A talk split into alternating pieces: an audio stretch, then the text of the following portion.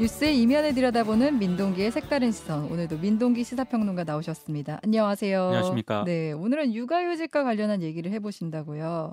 육아휴직이라고 하는 게 근속 기간이 6개월 이상인 노동자가 만 8세 이하 또는 이 초등학교 2학년 이하의 자녀를 양육하기 위해서 사업주에 이제 신청하는 휴직을 말하는데요. 네. 이게 기간이 최대 1년이거든요. 네, 이게 출산휴가랑은 또 달라요. 다릅니다. 네. 예.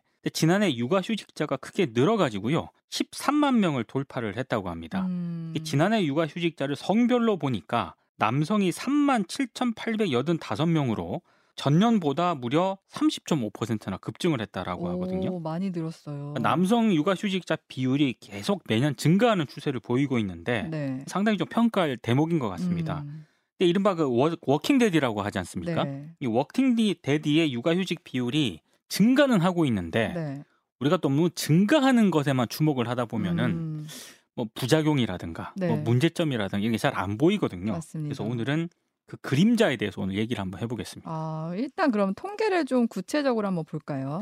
고용노동부의 통계를 보니까 2022년 육아휴직자를 낸 직장인이 13만 1,087명이었는데 네. 이 가운데 남성 이용자가 3만 7,885명으로 전체 육아 휴직자의 28.9%를 차지했습니다. 어, 꽤 있어요 비중이. 그렇습니다. 네. 전체 육아 휴직자 가운데 이른바 그 대규모 기업하고요 중소기업 비율을 보니까 각각 45.6%, 54.4%로 나왔거든요. 오. 그러니까 중소기업이 차지하는 비율도 조금씩 늘어나고 있다는 것도 오, 상당히 네, 고무적인데요. 네. 일단 네. 고용노동부 설명은 여성과 대기업에 편향됐던 육아휴직 이용이 점차 남성과 중소기업으로 확산되는 추세다 이렇게 설명을 하고 음, 있습니다. 네, 이렇게 통계를 통계를 보면은 긍정적인 지표들이 보이는 것 같아요.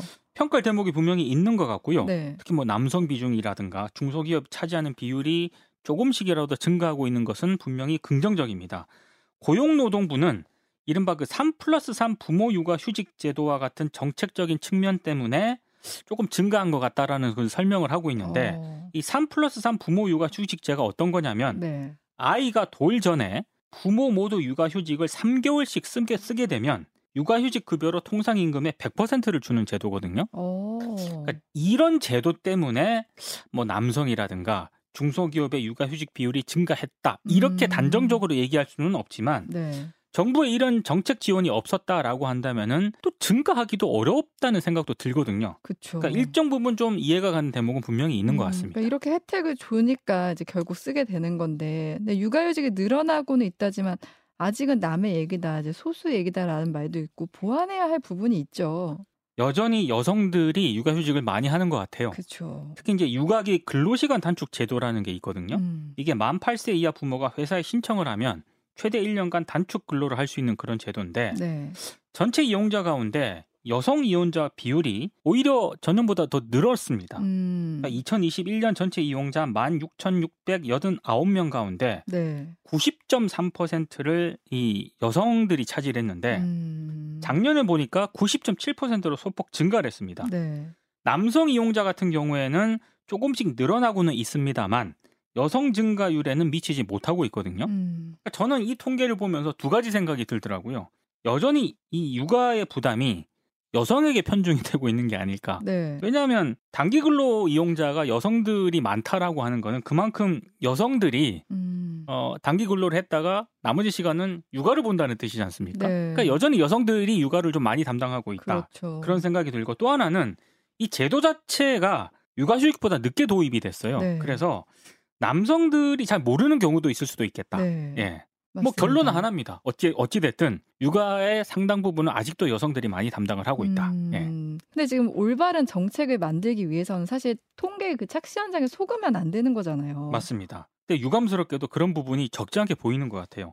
고용노동부 발표를 보면은요, 지난해 육아휴직 평균 사용 기간이 9개월로 나타났거든요. 네. 이게 전년, 그러니까 2021년보다 0.5개월 정도 줄었습니다. 음. 근데 여성이 평균 9.6개월로 전년보다 0.7개월 정도 줄었고요. 네. 남성은 평균 7.3개월로 전년보다 0.1개월 정도 줄었습니다. 음. 남성들도 좀 많이 사용을 하고 있는 것 같지만 여성들이 육아휴직을 일단 기본적으로 더 길게 길게 쓰고 있다는 네, 얘기지 네. 않습니까? 그래서 남성들이 뭐더 많이 줄었다는 얘기는 고용노동부 설명은 이렇습니다. 남성 육아 휴직자들이 그만큼 늘었기 때문에 여성들 육아 부담이 그만큼 줄어든 것이다. 음. 이게 고용노동부 설명인데 네. 저는 그렇게만 해석은 안 되더라고요. 아, 그래요. 언뜻 보면 저는 고용노동부 설명이 맞는 것 같기도 한데 왜 아니라고 보시는 거예요? 2020년 기준으로 육아휴직을 네. 9개월 미만으로 쓴 여성들을 한번 살펴봤더니 네. 고용 유지율이 71.6%였습니다. 네. 그런데 1년을 다 쓴 여성들이 있지 않습니까? 네. 여성들의 고용 유지율은 63.5%였습니다. 아. 지금 무슨 얘기냐면 여성들이 1년을 육아휴직을 다 쓰지 않습니까? 네. 그러면 경력 단절이 되는 그 비율이 점점 높아진다는 그런 그러네요. 얘기입니다. 네. 그러니까 여성의 육아휴직 기간이 이- 다소 줄어든 거를 음. 남성들이 육아휴직을 많이 해서 이렇게 줄어든 것이다라고 그런 아. 쪽으로만 해석하기가 상당히 좀 어렵지 않나. 오히려 경력 단절 걱정 때문에 좀 육아휴직 기간을 짧게 썼다 이렇게 볼 수도 있는 거네요. 여성들 입장에서는 전 충분히 그렇게 음. 좀 판단을 했을 수도 있다는 생각이 들고요. 네. 그리고 여성가족부의 2021년 통계로 보는 여성의 삶이라는 보고서가 있는데 이 보고서를 보면은요. 여성 고용률이 뭐 결혼, 임신, 육아기인 30대 때 감소를 합니다. 네. 그러다가 40대에 다시 증가를 하는 그런 패턴을 보이거든요. 어. 저는 이 통계를 보면서도 여전히 여성이 가사, 육아 이런 거를 많이 좀 부담을 하고 있다라는 생각이 듭니다. 왜냐하면 네. 30대 결혼해서 임신해서 아이를 아이 낳고 낳고 키우고. 아이가 어느 정도 키울 때까지는 여성이 다 이제 육아를 그렇죠. 전담한다는 얘기지 않습니까? 네, 네. 그러다가 아이가 좀 크면은 그때서야 이제 다시 음. 이제 고용 노동 시장에 나온다는 그런 네. 얘기인데 실제로 일부 전문가들도 지적하는 그런 문제이긴 한데요. 육아휴직이 대부분 이 대기업 중심의 복지로 제공이 되고 있는 데다가 특히 그 중에서도 여성들에게 집중이 되고 있기 때문에 네. 여전히 여성이 아이 돌봄을 주로 하- 받게 된다. 음. 이렇게 일부 전문가들이 지적을 하고 있습니다. 네. 그래서 이 전문가들의 얘기는 정부가 대기업이 아니라 중소기업을 일단 대상으로 정책적인 좀 지원을 해야 되는 거고 음. 더더군다나 여성이 대상이 아니라 네. 남녀가 육아휴직을 같이 쓰는 그런 지원책을 마련해야 된다. 특히 음. 일과 가정을 양립할 수 있는 그런 정책들을 좀 더 많이 고민할 필요가 있다. 이렇게 음. 조언을 하고 있습니다. 아까 여성들 M자 고용 형태 얘기하셨는데 그래서 이제 경력 단절됐다가 다시 사회에 나가면은 예전에 경력을 인정받기 못하기 때문에 자신의 뭐 적성이나 이런 것과 맞지 않고 또 급여도 훨씬 낮아지는 그런 피해도 있어요. 그렇죠. 경력이 단절된다는 얘기는 그 이전의 경력을 인정하지 않는다는 거지 그렇죠. 않습니까? 예. 그러니까 사실 뭐 이런 문제도 문제지만 사실 이제 가장 고민해야 될 대목 중에 하나가 또 정규직 비정규직 차별 문제인 것 같아요. 지난 15일에 시민단체 직장갑질 119가 직장인 1000명을 대상으로 설문조사를 했는데요. 일단 뭐 비정규직하고 정규직의 가장 기본적인 차이는 유급 연차 휴가를 자유롭게 쓰지 못한다라고 답한 비율이 비정규직이 훨씬 높았다는 점이고요. 아, 그러다 보니까 출산휴가, 육아휴직도 마찬가지입니다. 네. 특히 육아휴직을 자유롭게 쓰지 못한다라고 답변한 사람 가운데 여성은 50.2%, 비정규직은 56%, 음, 5인 미만 사업장은 66.7%, 월 150 미만 임금 노동자는 62.9%였습니다. 아, 그 사업장 규모가 적을수록 또 급여가 적을수록 비정규직일수록 육아휴직은 말할 것도 없고 그냥 연차 쓰는 것도 어려운 거잖아요. 그렇습니다. 네. 그리고 여성은 기본적으로 좀 육아휴직을 자유롭게 쓰지 못한다라고 답한 음. 비율이 좀 높게 나타났는데요. 네. 이게 무슨 얘기냐면 노동시장 이중구조 얘기를 많이 하지 않습니까? 네. 이게 단순히 임금 격차에만 그치는 게 아니라 뭐 휴가라든가 음. 뭐 일, 생활, 균형 문제까지 광범위하게 차별을 불러온다 이런 얘기가 되겠습니다. 음. 네, 우리가 통계 숫자에 집착하기보다는 좀더 그 안에 현실적인 부분을 신경 써야 할 것 같아요. 맞습니다. 통계를 보면 분명히 뭐 남성의 육아 휴직 비율이 증가한 측면이 있거든요. 음. 근데 냉정히 말해 그 비율은 여전히 제한적이고 소수에 집중이 되고 있습니다. 네. 직장갑질 119가 이런 입장을 냈더라고요. 법이 보장한 출산 육아 휴직을 자유롭게 쓰지 못하는 저출산 사회에는 미래가 없다. 음. 그리고 그러면서 출산 휴가 못 쓰게 하면은 뭐 근로기준법 위반으로 그리고 육아휴직을 사용했다는 이유로 만약에 불리한 처우를 하면 남녀 고용 평등법 위반으로 처벌을 해야 된다. 이런 입장도 냈던데 네. 물론 저는 처벌이 능사는 아니라고 생각을 합니다만 음.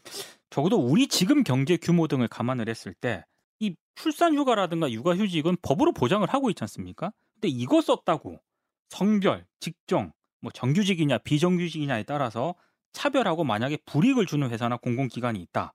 그러면 처벌을 받을 수 있다라는 인식은 지금보다는 조금 더 광범위하게 확산될 필요는 있는 것 같습니다. 네. 그리고 이 얘기는 정말 하고 싶은데요. 맨날 우리 사회에서 저출산 문제라면서 목소리 높이시는 분들 많잖아요. 음. 근데 목소리만 높인다고 문제가 해결되는 건 아니거든요. 근데 이게 바꾸고 싶으면서도 사회 제도적이나 문화적으로 받아들여지지 않는 부분이 분명히 있거든요. 맞습니다. 그러니까 뭐 아까 말씀하신 것처럼 저출산 정책 보여주기 정책이 아니라 정말 해결하고 싶다면 현실에 부합하는 정책을 만들어내야 될 것 같아요. 네. 인식도 많이 바뀌어야 됩니다. 네, 맞습니다. 육아는 여성들이 하는 게 아니고요. 같이 하는 같이 하는 겁니다. 네. 예. 오늘 여기서 마무리할게요. 지금까지 민동기 시사평론가였습니다. 고맙습니다. 고맙습니다.